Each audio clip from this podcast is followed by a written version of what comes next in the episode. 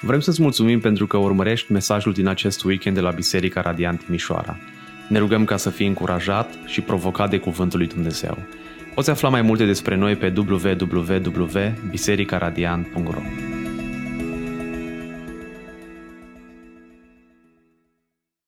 Astăzi suntem în penultimul mesaj din seria Evanghelia și Cultura și vorbim despre etnicitate. Și o să ne uităm la pilda bunului samaritian, Uh, și vă invit să deschideți Bibliile în uh, Evanghelia după Luca, capitolul 10, de la 25 vom citi, versetul până la 37. Și înainte să citim acest cuvânt, aș vrea să, să mă rog ca Duhul lui Dumnezeu să vorbească inimii noastre. Doamne, acum când stăm față în față cu cuvântul Tău, um, mă rog să, să ne ajut să, uh, să privim în el și să îl trăim acest cuvânt. Și îți mulțumim că acest cuvânt este o oglindă pentru inima noastră. Ne putem vedea starea inimii noastre, ne putem vedea așa cum suntem și acest cuvânt, Doamne, ne promite că ne și schimbă. Și te rog, acolo unde, uh, acolo unde vezi, Doamne, minusuri în viața noastră, în trăirea noastră ca și creștini, mă rog să ne schimbi în dimineața aceasta prin puterea cuvântului tău. Și mă rog ca Duhul tău cel Sfânt să cerceteze biserica, să ne schimbe și să ne facă o, o biserică ancorată în Evanghelia ta și în cuvântul tău, pentru gloria ta, pentru lăgirea împărăției tale și pentru onoarea numelui tău. Amin. Evanghelia după Luca, vom citi capitolul 10 de la versetul 25. Dar iată că un învățător al legii s-a ridicat să-l pună la încercare pe Iisus zicând, Învățătorule, ce să fac ca să moștenesc viața veșnică? Iisus i-a zis, ce este scris în lege? Ce citești acolo? El a răspuns, el răspunzând a zis, să-L iubești pe Domnul Dumnezeul tău cu toată inima ta, cu tot sufletul tău, cu toată puterea ta și cu toată mintea ta și pe semenul tău ca pe tine însuți. Iisus i-a zis, ai răspuns corect, fă așa și vei trăi. Dar el care voia să se îndreptățească, l-a întrebat pe Iisus, și cine este semenul meu? Iisus răspunzând a zis, un om cobora de la Ierusalim spre Ierihon și a căzut în mâinile tâlharilor care, după ce l-au dezbrăcat și i-au dat multe lovituri, au plecat lăsându-l pe jumătate mort. Din întâmplare, pe acel drum cobora un preot. Dar când l-am văzut, preotul a trecut înainte ocolindu-l. Tot așa și un, un levit, când a ajuns în locul acela și l-a văzut, a trecut înainte ocolindu-l. Însă un samaritian, care călătorea și el pe acolo, când a ajuns în dreptul lui și l-a văzut, i s-a făcut milă de el. S-a apropiat, i-a bandajat rănile și a turnat peste ele ulei de măsline și vin. Apoi l-a pus pe propriul lui animal de povară, l-a dus la un han și a continuat să-l îngrijească. În ziua următoare a scos doi denari. I-a dat hangiului și a zis, ai grijă de el iar când mă voi întoarce, îți voi plăti eu orice vei mai cheltui. Care dintre aceștia trei ți se pare că a fost semenul celui căzut în mâinile tâlharilor? El a răspuns, cel ce și-a făcut milă de el. Iisus i-a zis, du-te și fă și tu la fel. Amin. Pilda bunului samaritian uh, a devenit din cultura, a devenit parte din cultura și vocabularul, vocabularul nostru. Și nu e de fel neobișnuit să descoperi uh, că unele instituții caritabile și spitale poartă acest nume. Uh, despre drumul spre Ierihon chiar și cântăm. Nu e așa? Vă aduceți aminte de cântările pe care le cântam când eram copii. Drumul spre Ierihon. Sau puteți găsi pensiuni uh, în Israel cu, cu numele acesta. Abia aștept să mă duc în Israel să facem un grup. Uh, cred că trebuie să ne strângem bani, așa să începem vreo 2 ani de acum să strângem bani pentru Israel. Uh, dar ar fi fain să facem o, o, o vizită în Țara Sfântă, îmi doresc de mult timp. Uh, Domnul să ne ajute. Însă există o expresie pe care noi de multe ori o folosim, care și-a dovedit din plin valoarea. Și ceea ce învățăm din pilda aceasta pe care Domnul Iisus Hristos uh, o spune. A, teoria ca teoria, dar Practica ne omoară, da? Din păcate, chiar și pentru noi creștini, această expresie ni se aplică. Da? Mulți știm teoria, mulți avem capul mare, dar când e vorba să punem în aplicare, în aplicare uh, dăm faliment. Uh, nu este suficient să cunoaștem această pildă, nu este suficient să o cântăm, uh, chiar să spui numele la o instituție în felul acesta. Contează cum trăim această pildă. Și unul dintre cele mai importante aspecte practice ale creștinismului îl găsim în Vechiul Testament, dar îl găsim și în Noul Testament și este mult mai accentuat. Da? Ioan spune în Ioan 13 cu 34, vă dau o poruncă nouă să vă iubiți unii pe alții așa cum v-am iubit eu, așa să vă iubiți și voi unii pe alții. Iubirea aproapelui. Despre asta este vorba în dimineața aceasta. Una dintre cele mai clare și mai cunoscute porunci în Scripturi, dar și una dintre cele mai greu de înfăptuit. De ce? Pentru că știm teoretic ce trebuie să facem, dar practic, de multe ori, nu aplicăm lucrul acesta. Lipsa iubirii aproape lui poate deveni o pricină de potignire în mărturia și în evangelizare și chiar în, în mântuirea altora. Cum? Prin aceasta vor cunoaște toți dacă sunteți ucenicii mei, dacă aveți dragoste unii pentru alții. Parafrazez, da? Nu vor cunoaște și cel mai rău, nu vă vor recunoaște ca fiind ucenicii mei dacă nu veți avea dragoste unii pentru alții. Și astăzi, cu ajutorul Domnului, ne vom uita la această pildă a bunului samaritian și, în mod special, la Evanghelia și etnicitatea. Și iată ce se întâmplă în acest pasaj. Găsim cinci întrebări, dintre care două puse de învățătorul legii și trei puse de Domnul Isus Hristos. Și haideți să parcurgem acest uh, pasaj verset cu verset și să vedem ce se întâmplă. Observăm că un învățător a legii s-a ridicat să-l pună la încercare pe Isus.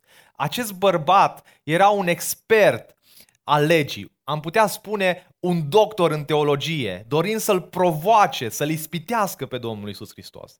Această primă întrebare le întrece însă pe toate celelalte ca importanță. Și cu un aer de superioritate s-a apropiat de Isus și l-a întrebat, ce să fac ca să moștenesc viața veșnică?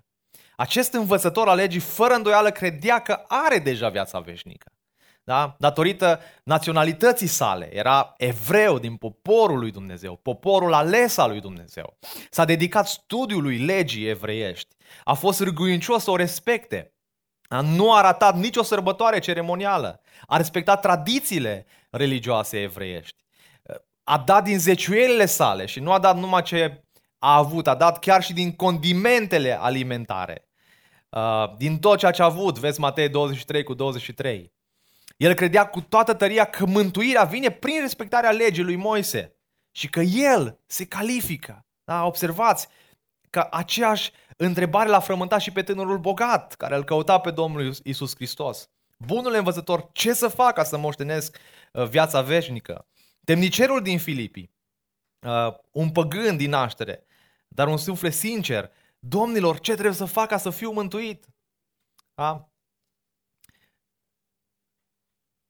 După prima înmulțire a pâinilor, mulți oameni l-au căutat pe Domnul Isus și l-au întrebat ce să facem ca să săvârșim lucrurile lui Dumnezeu. Observați că întrebarea este pusă greșită de acest învățător al legii. Ce să fac? Mentalitatea greșită a omului este că trebuie să facă ceva pentru a fi mântuit. Mântuirea, dragii mei, este un dar fără plată din partea lui Dumnezeu pentru omul păcătos. Și asta spune Scriptura, fiindcă plata păcatului este moartea. Asta meritam noi. Dar darul fără plata lui Dumnezeu este viața veșnică în Isus Hristos. Este darul lui Dumnezeu. Atunci când primești un dar, indiferent de la cine, trebuie să crezi că e al tău, să-l primești cu bucurie. Sau poți să refuzi, bineînțeles. Practic, nu trebuie să faci nimic pentru mântuire. Nu e nevoie de eforturi, de muncă, de sudoare pentru a dobândi mântuirea, ci doar să crezi. Și și credința este darul lui Dumnezeu. Este darul lui Dumnezeu. Domnul Iisus, cunoscând intenția acestui învățător al legii, îl provoacă și pune și el o întrebare. Ba chiar două. Ce este scris în lege? Cum citești în ea? Una dintre întrebările care este la moda astăzi, sau poate o trecut deja moda asta, poate a tot puternicul Dumnezeu să facă o piatră atât de grea încât el să nu o poată ridica? Și dacă răspunsul este nu, atunci Dumnezeu nu ar fi atot puternic, deoarece nu poate să facă uh, această piatră? Dacă răspunsul este da, atunci Dumnezeu nu ar fi tot puternic deoarece nu poate să ridice această piatră. Da? Sunt anumite întrebări la care oricum ai răspunde vei cădea în plasa oamenilor care pun această întrebare. Și un, un teolog a venit cu o soluție. A spus, pune și tu o întrebare. Dacă îți răspund la această întrebare, întreabă, dacă îi răspunzi la această întrebare, se va pocăi? Se va întoarce cu fața spre Dumnezeu? Sunt unii oameni care vin și spun întrebări nu fiindcă și-ar dori răspunsuri, da? ci fiindcă vor să te provoace, vor să te ispitească. Și asta a făcut acest învățător cu Domnul Isus Hristos. Nu vrea răspunsurile, le știa pe toate, cum poate să fie mântuit și toate lucrurile astea. Și doar vrea să le ispitească pe Domnul Isus Hristos. Domnul Isus îi, îi răspunde cu o întrebare. Ce este scris în lege? Cum citești în ea? Iisus nu l-a întrebat pe învățătorul legii ce spun cărturarii și fariseii despre lege. Care este tradiția religiei uh, noastre evreiești? El nu l-a întrebat, aceasta este o întrebare interesantă, doar care e opinia ta? Iisus l-a dus pe acest om direct în cuvântul lui Dumnezeu, în legea lui Dumnezeu. De ce? Pentru că Biblia este singura normă de autoritate în materie de credință și practică. Și da, acest aspect poate suna normal în mintea noastră, dar este un aspect constant asupra autorității Scripturii. Și vrem să-i dăm autoritate Scripturii. Și la această întrebare ce este scris în lege, versul 27, el a răspuns și a zis. Învățătorul legii dă un citat perfect din Vechiul Testament. Știa omul ăsta legea. Deuteronom 6 cu 5, să-L iubești pe Domnul Dumnezeul tău cu toată inima ta și cu tot sufletul tău, cu toată puterea ta. Și Isus i-a zis, ai răspuns corect, fă așa și vei trăi. De fapt, citează și din, uh, tot, tot din Vechiul Testament, să-ți iubești aproapele, uh, semenul tău, ca pe tine însuți. Asta este promisiunea legii. Și asta spune legea. Ai răspuns corect, fa așa și vei trăi. În Leviticul 18 cu 5, să păziți o rânduielile mele și otărârile mele pe care dacă omul le face, va trăi prin ele. Eu sunt Domnul. Cu alte cuvinte, Domnul Iisus îi spune, dacă vrei să fii mântuit prin lucrările legii, prin lucrările tale, atunci respectă legea, întreaga lege, nu doar din când în când, ci tot timpul. Dar de vreme ce niciun păcătos nu poate împlini perfect legea lui Dumnezeu, cereințele uh, lui Dumnezeu, acestea uh, par imposibile în a respecta în totalitate. Uh, pentru că uh, legea au un rol de a ne determina să căutăm îndurarea divină. Au un rol în a ne conduce spre Isus Hristos. Este foarte important să înțelegem faptul că Isus nu vorbește despre ce trebuie să facem ca să fim mântuiți. Isus ne spune că respectarea legii nu poate salva pe nimeni, deoarece nimeni nu poate să respecte legea 100%. Și asta vedem în Galatei 3 cu 10. Căci toți cei ce se bizuiesc pe faptele legii sunt sub blestem.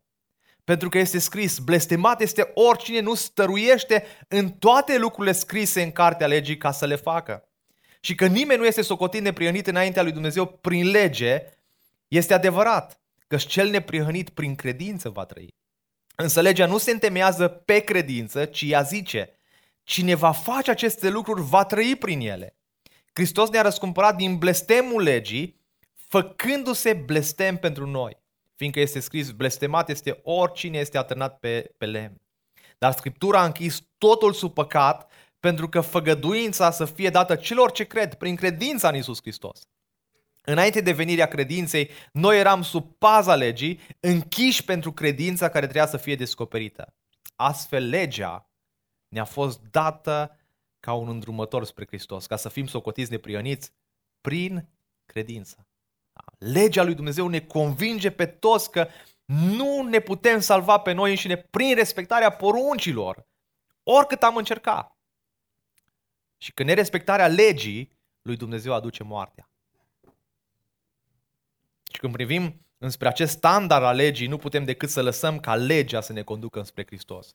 Pentru că vedem că legea nu ne izbăvește.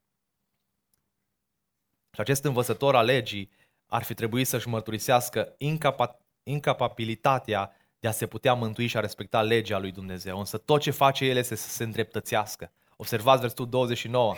Dar el care voia să se îndreptățească, l-a întrebat pe Iisus. Ce voia să facă omul ăsta? Să se îndreptățească. Problema acestui învățător al legii era auto-îndreptățirea lui. Felul în care își folosește realizările morale ca să-L facă pe Dumnezeu și pe alții să fie datori și să-i îndeplinească dorințele.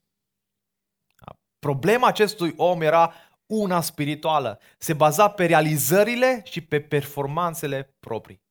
Și, dragii mei, aș vrea să învățăm de aici o, o lecție. Să nu ne bazăm pe uh, ceea ce facem noi, slujirea noastră, cât citim din Biblie, uh, cât de mult ne rugăm. Toate astea vin pentru că Dumnezeu ne-a născut din nou. Dar astea nu produc nașterea din... Nu, nu, nu ne mântuiește, nu ne face mai, uh, mai sfinți în, în ochii lui Dumnezeu. Ci ne sfințește, da, când ne rugăm. Dar nu ne mântuie.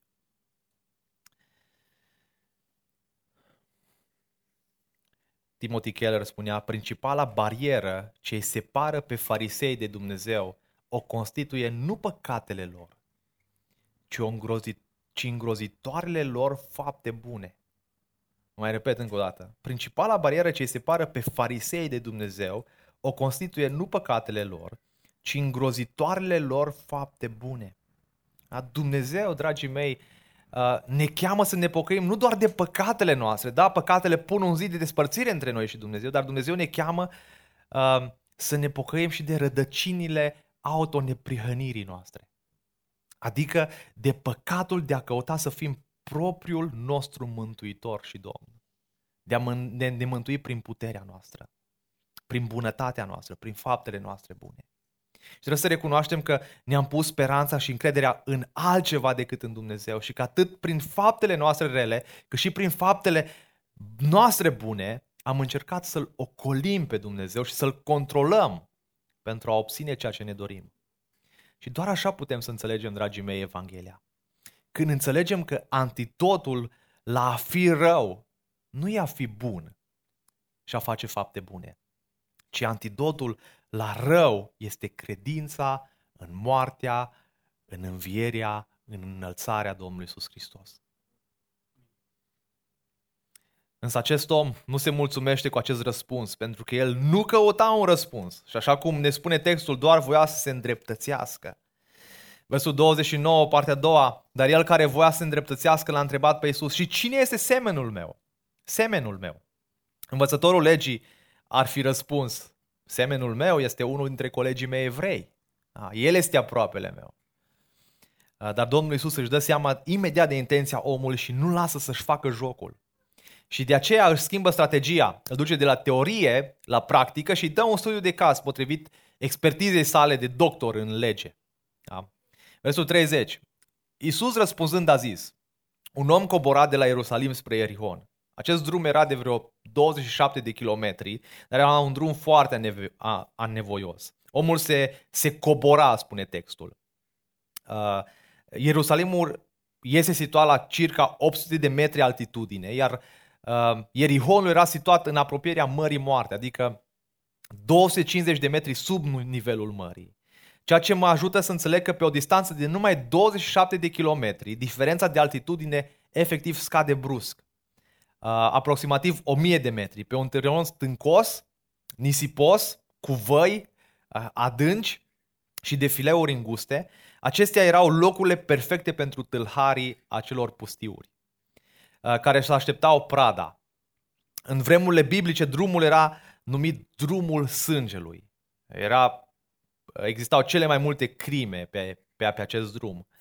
Uh, din cauza multora care și-au, și-au pierdut viața pe acest drum. Și acest lucru se întâmplă și cu acest om. Observați versetul 30, a căzut în mâinile tâlharilor, care după ce l-au dezbrăcat și i-au dat multe lovituri, au plecat lăsându-l pe jumătate mort. Omul acesta era dezbrăcat, nu mai știai de unde vine, nu mai știai care este nația lui, uh, ce etnie poartă, cine este, a fost bătut, și lăsat aproape mort. Versul 31 din întâmplare, pe acel drum cobora cine? Un preot. Preoții avea obiceiul să îmbrace haine lungi, a, nu ca mine, a, astăzi, albe, simbolizând sfințenia. Iar în jurul capului avea legate filacteriile, acele cutiuțe mici din piele neagră, pe care evrei ortodoxi le poartă și astăzi legate în jurul capului sau în jurul brațului. Și ghiciți, ce există în acele cutiuțe? Legea, bineînțeles, legea, să-L iubești pe Domnul Dumnezeul tău cu toată inima ta, să-ți iubești aproapele tău, da, le aveau aici în frunte, le știau, le-a memorat, le cunoșteau, le purtau cu ei tot timpul. Și preotul tocmai a venit de la templul, el era liderul spiritual al poporului, el predica despre iubirea lui, el are, avea legat la cap versetele acestea, vorbeau despre iubirea lui. Trebuia să fie un model pentru ceilalți, o epistole vie și totuși, atunci când a fost confruntat direct cu suferința semenului, când l-a văzut, versul 31, partea a doua, preotul a trecut înainte ocolindul. De ce? Fiindcă teoria e teorie, dar practica ne omoară. Și cu siguranță omul ăsta putea să aibă o grămadă de motive. Da? Se grăbea la templu, ca să nu piardă slujba și să nu întârzie. Poate că era teamă ca nu cumva tâlharii să-l, să-l doboare și pe el. Când eram student în București, în, în tramvaie, uh, ne jefuiau bucureștenii așa, pe repede înainte și eu eram foarte uimit că, uh, deși vedea oamenii că se jefuiește în tramvai, toată lumea stătea mâlc și numai cu coadea ochiului se uita așa, stânga, și nimeni nu zicea nimic. Și tot nu înțelegeam. Până într-o zi am strigat eu în, în tramvai, hoții! Da? Și numai am văzut vreo doi cu cefele groase, da, ieșeau de acolo din spate spre mine să mă, să mă, să mă prindă și pe mine. M-am dat jos din tramvai, ori fugit după mine. Da, m-am dat seama de ce stau oamenii mâl. Dar omul ăsta, efectiv, poate se temea de nu a vrut să-l ajute. Sau mai mult decât atât. Preotul, uh, spune legea, să nu se atingă de un trup mort. Da? Dacă se va atinge, să fie considerat necurat timp de șapte zile. Da? Și ar fi riscat slujba lui pentru o săptămână, era în carantină, da? fiindcă era declarat necurat. Textul este destul de clar, l-au lăsat aproape mort. Avea o filozofie probabil omul ăsta, ce e al tău, e al tău, ce e al meu, e al meu, fiecare ne vedem drumul lui. Și ce învățăm de aici? Despre ipocrizie. Și asta e, asta e o, o primă lecție despre ipocrizie. Vorbe fără fapte, asta înseamnă ipocrizie. Credință moartă atât de moartă încât Domnul Iisus Hristos le spune fariseilor și cărturailor că miroase greu. Nu e suficient să te numești pocăit, să porți acest nume, dar să trăiești o viață duplicitare de ipocrizie. Și și cel cel mai dureros. Că mulți se vor potigni din cauza aceasta și din cauza acestor oameni. Durerea cea mai mare este să, să inviți oameni în biserică și, și mi s-a întâmplat ca pastor. Uh, nu, nu la Radiant, fiți, fiți liniștiți. Și după ce l-am invitat la biserică, mi-a zis, la ce ai la voi la biserică? E membru aici la biserică? Mamă, câte țepe mi-a dat omul ăsta. Da? Cel mai dureros e să, să, să te numești pocăit și să fii ipocrit, să trăiești cu standarde duble.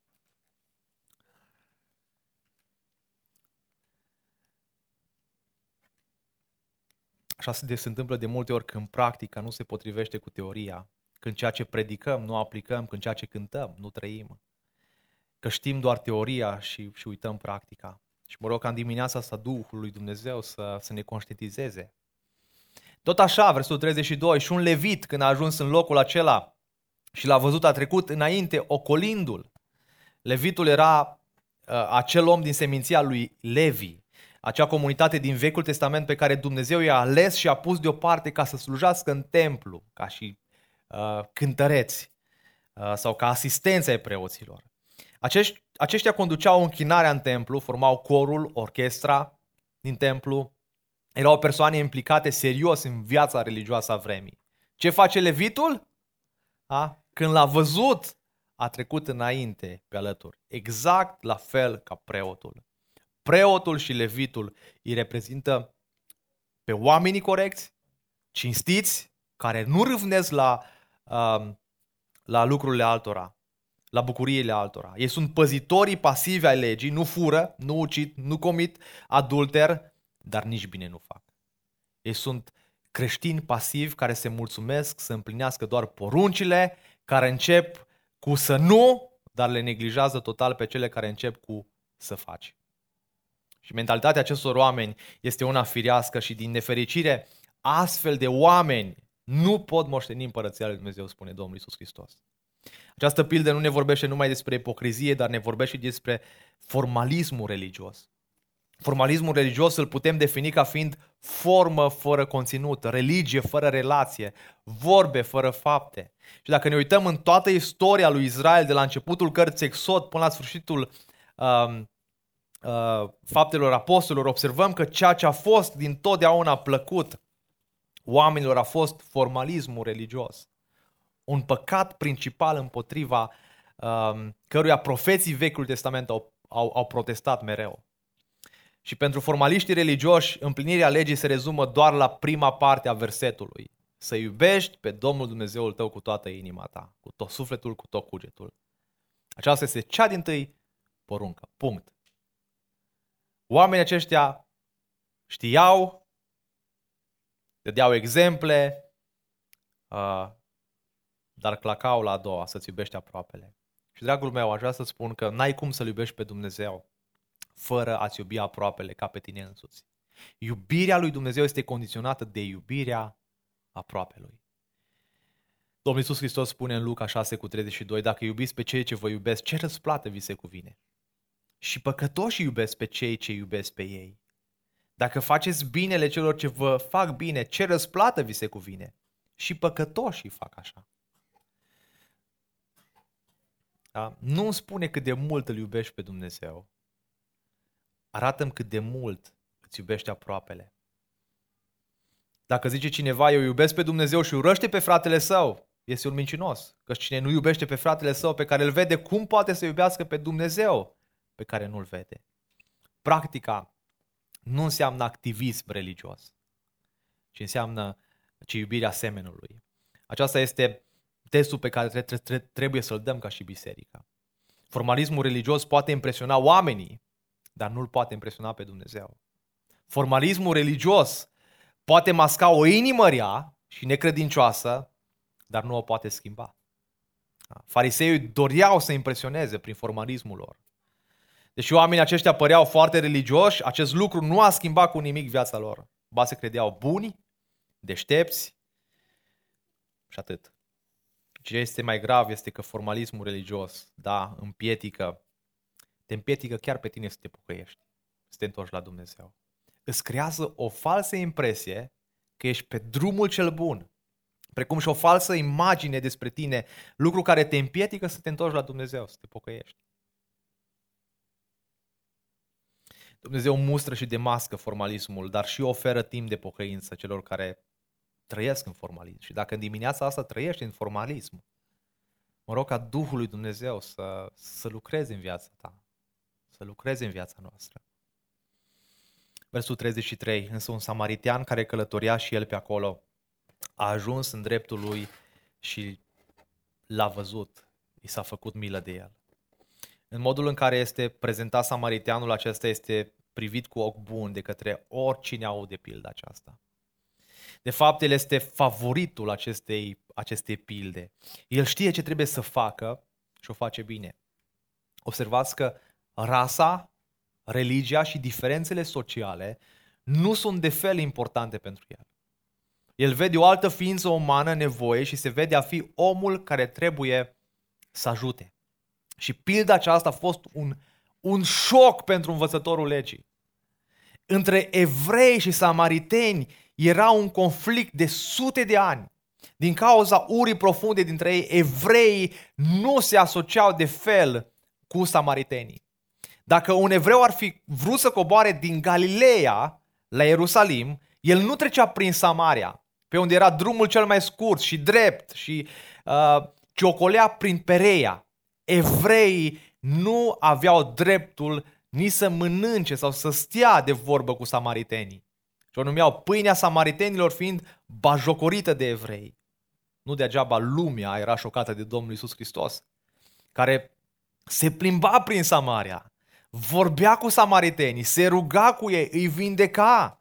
Chiar și sa- samaritenii erau șocați. Cum tu, femeie samariteancă, vorbești cu un iudeu? Ceri să bei apă de la, de, de la un iudeu? Iudeii n-au nicio legătură cu samaritenii. Vă aduceți aminte de femeia samariteană care se întâlnește cu Domnul Isus Hristos. Și Domnul Isus Hristos îi spune, care dintre aceștia trei ți se pare că a fost semenul celui căzut în mâinile tâlharilor? Versul 36. Versul 37, el a răspuns, cel ce și-a făcut milă de el. Observați, omul acesta a ezitat să pronunțe cuvântul samaritean. Nici măcar n-a vrut să, să-l pronunțe. Așa a spus, cel ce și-a făcut milă. Atât. Și aici intrăm în, în, în, în tema noastră de astăzi și, și învățăm despre discriminare. Um, de ce a introdus Domnul Isus un samaritean în discuția cu omul religios, cu, cu acest doctor în lege? Pentru că atunci și acum virusul discriminării crește cel mai bine în pământul religios. Și acest lucru trebuie să ne dea de gândit. Îl imităm noi pe Isus sau imităm lumea și preocupările ei, cultura în care trăim? Cum definim etnicitatea?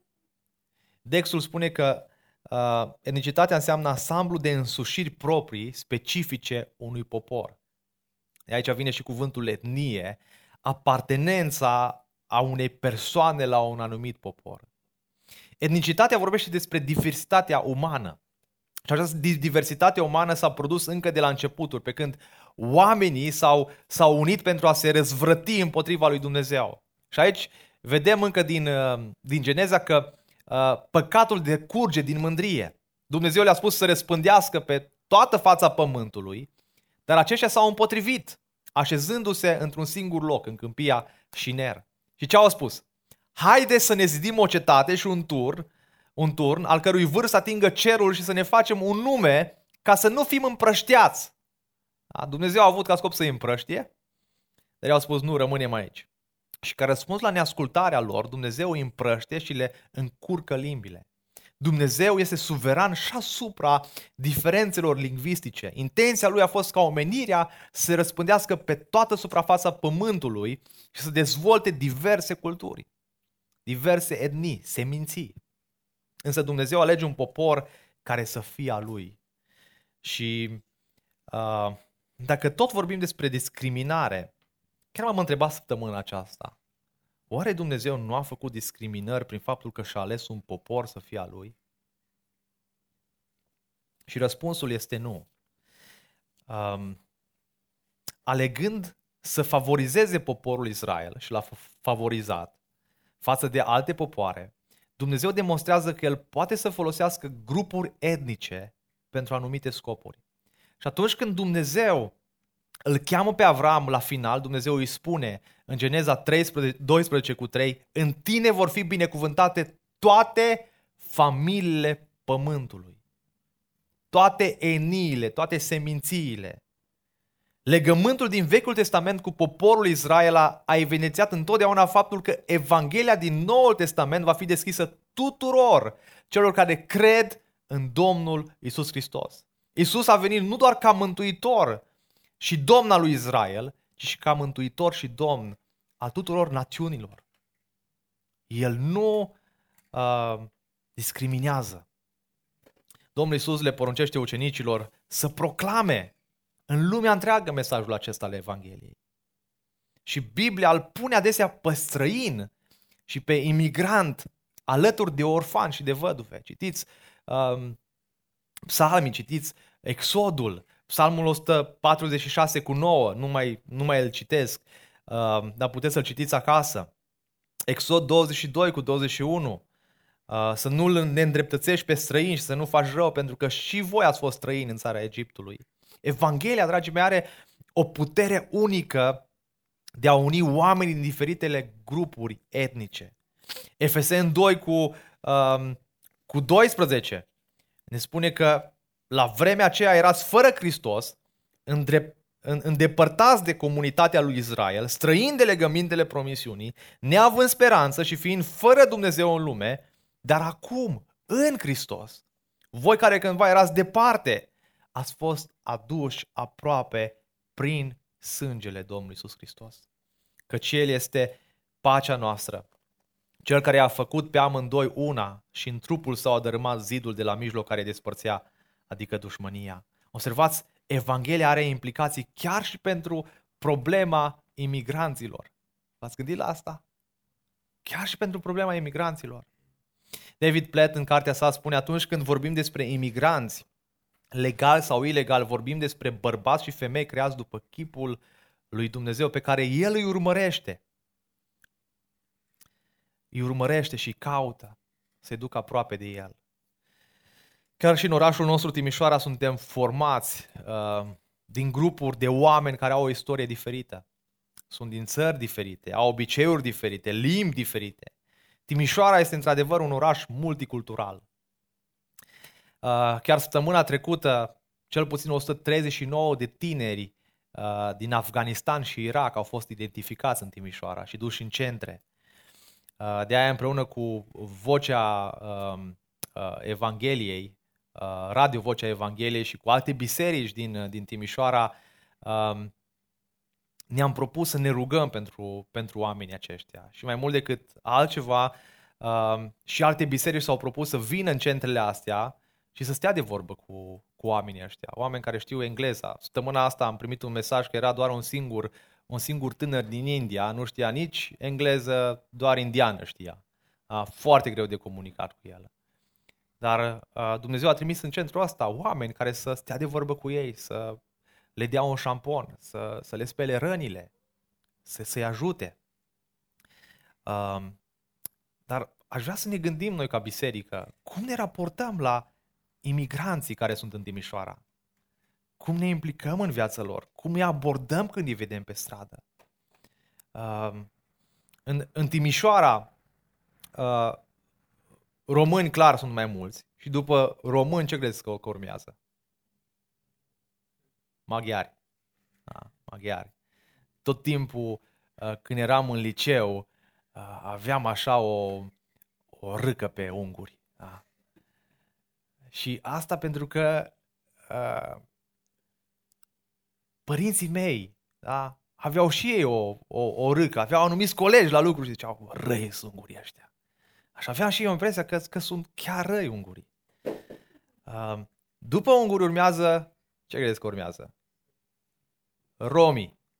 Da? Romi. Și aș vrea să ne întrebăm în dimineața asta, care sunt samaritenii noștri? Care sunt acei oameni pe care ne e greu să ne apropiem de ei? Avem așa o râcă. Evanghelia ne demolează toate râcile noastre și toate neajunsurile noastre să ne apropiem de acești oameni, să iubim. Cum te raportezi la aproapele tău? Cine are nevoie de tine? Cum stai cu discriminarea? Și Dumnezeu mi-a vorbit atât de clar ieri, când am ieșit cu Ale și cu familia, am ieșit la, la plimbare în cartierul nostru și efectiv Dumnezeu mi-a zis, Adi, asta e pentru tine. În cartier avem romi, o familie, două de romi.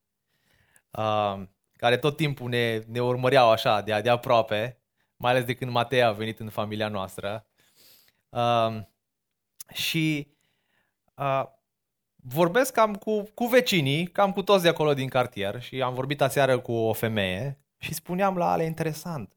Uite cum stăm cu, cu femeia asta de, de vorbă, vecina noastră, care ne mai dă ouă, care Matei mai merge la ea, mai ia flori și de la mama. Și niciodată n-am stat de vorbă cu romii din cartierul nostru. Dar niciodată n-am stat de vorbă. Da, le-am mai dus haine, dar n-am stat să legăm o vorbă cu ei. De ce? Pentru că ne este mult mai ușor și comod să ne apropiem de oameni care au culoarea pielii ca noi sau oameni cu care avem lucruri în comun sau tangență în comun sau, sau avem, uh, ne sunt mult mai ușor să ne raportăm la ei. Cu cine s-a asociat Isus Hristos cel mai des? Cu cine a petrecut timp cel mai mult? cu doctorii, Cu profesorii? Cu avocații? Sau cu vameșii, păcătoșii, prostituatele și fiii risipitori? Nu există teorie fără practică în împărăția lui Dumnezeu. De aceea Iacov ne spune, fiți împlinitori ai cuvântului, nu numai ascultători înșelându-vă singuri. Ce am putea să facem? Ce face samariteanul? Uitați-vă, acționează fără a sta pe gânduri. Pe el nu-l interesează dialectul acestui om, dacă e bogat sau sărac, vameș sau preot, baptist sau ortodox, rom sau român. Pentru el era doar un om căzut care avea nevoie de ajutor. Și, dragii mei, iubirea ne costă. Ne costă timpul nostru. De aceea Dumnezeu ne cheamă să oferim din timpul nostru în dimineața asta. Observați, omul ăsta și-a întrerupt călătoria. S-a apropiat de el. Timpul petrecut cu oamenii este important. Aduce vindecare. Pe cine invităm cel mai des în familiile noastre? La cine dăm cel mai mult mâncare? Da, este ușor la ucenicii Domnului Iisus Hristos. Cu ucenicii să ne întâlnim, în grupe mici să ne întâlnim. Dar Biblia ne cheamă să iubim și pe cei care nu ne iubesc. Și pe cei care ne este greu să, să, să ne apropiem de ei. Da? Oferă din confortul tău. Nu e tocmai confortabil să te oprești din lucrul tău, să te ocupi de cineva pe care să nu-l cunoști, care să aibă nevoie de tine, să-i legi rănile, să ajuți un sărac, să mergi în vizită la un bolnav, să vizitezi orfanii, să chemi în casa ta oameni care chiar nu ai niciun contact cu ei. A, poate te gândești, poate mă jefuiesc, bag în casa mea tot felul de oameni și poate, da, da, e, e un risc și ăsta. Evanghelia ne cheamă să ne asumăm anumite lucruri. Apoi oferă din resursele tale. Vedem că omul ăsta oferă din resursele lui. Uleiul, vinul, hangiul, toate astea le-au costat bani. Și bani grei. Observați ce spune. Și dacă cumva mai costă ceva, mai trebuie să plătesc, când voi mă întoarce, voi mai plăti. Voi mai plăti hotelul, voi mai plăti mâncare, voi plăti tot ce trebuie. Omul ăsta și-a riscat și viața. Se știe că tâlharii foloseau astfel de momeli ca să-i prindă și pe alții în cursă. Și a riscat omul ăsta viața. Dragii mei, mă rog ca Dumnezeu să, să ne dea viziune uh, ca și familie, ca și biserică, să știm cum să ne raportăm la oamenii diferiți din Timișoara, la oamenii care nu sunt ca noi, la oamenii care vin din culturi diferite, din țări diferite, um, cum să ne raportăm la ei? În primul rând, așa să învățăm câteva lucruri. Hai să nu mai facem glume pe seama ungurilor, pe seama romilor. Să nu mai numim țigani și cioroi, pentru că sunt cuvinte folosite cu conotații negative. Da, ăsta e adevărul. Da. Um, cum ne îngrijim de imigranți din Timișoara? Asta e ceea ce Dumnezeu îmi duce în minte mereu și mi-a dus în minte săptămâna aceasta. Și uh, mă rog ca Dumnezeu să, să ne dea înțelepciune să știm cum să facem lucrul ăsta. Nu vă așteptați doar de la prezbiteri, doar de la lideri să vină cu, cu idei. Veniți înspre noi cu idei. Gândiți-vă. Fiți, fiți uh, uh, uh, măcinați de, de Evanghelie care ne cheamă să, să ne implicăm în viața astfel de, de oameni. Cu înțelepciune, cu călăuzire din partea Lui, să facem pași în direcția asta. Ca și concluzie, dragii mei, Evanghelia ne învață că noi, ca și creștini, suntem imigranți. Da? Biblia ne spune că suntem străini și călători pe acest pământ și tânjim după o patrie mai bună. Suntem în căutarea unei patrii a Evrei 11 cu 3, în credință au murit toți aceștia, însă fără să primească lucrurile promise, ci doar le-au văzut de departe, le-au salutat și au mărturisit că sunt străini și peregrini pe pământ. Cei care vorbesc în acest fel arată că sunt în căutarea unei patrii. Dacă ei s-ar fi gândit la țara din care au plecat, ar fi avut vreme să se întoarcă în ea, însă ei tângeau după o țară mai bună, adică una cerească. De aceea lui Dumnezeu nu este rușine să fie numit Dumnezeul lor pentru că El a pregătit o cetate pentru ei. Dragii mei, Evanghelia ne spune că noi suntem imigranți pe acest pământ și că așteptăm o cetate mai bună, împărăția lui Dumnezeu. și ca și imigranți pe acest pământ, cu cât ne implicăm mai mult în viețile imigranților și a oamenilor nevoiași, cu atât vom înțelege mai bine Evanghelia lui Dumnezeu.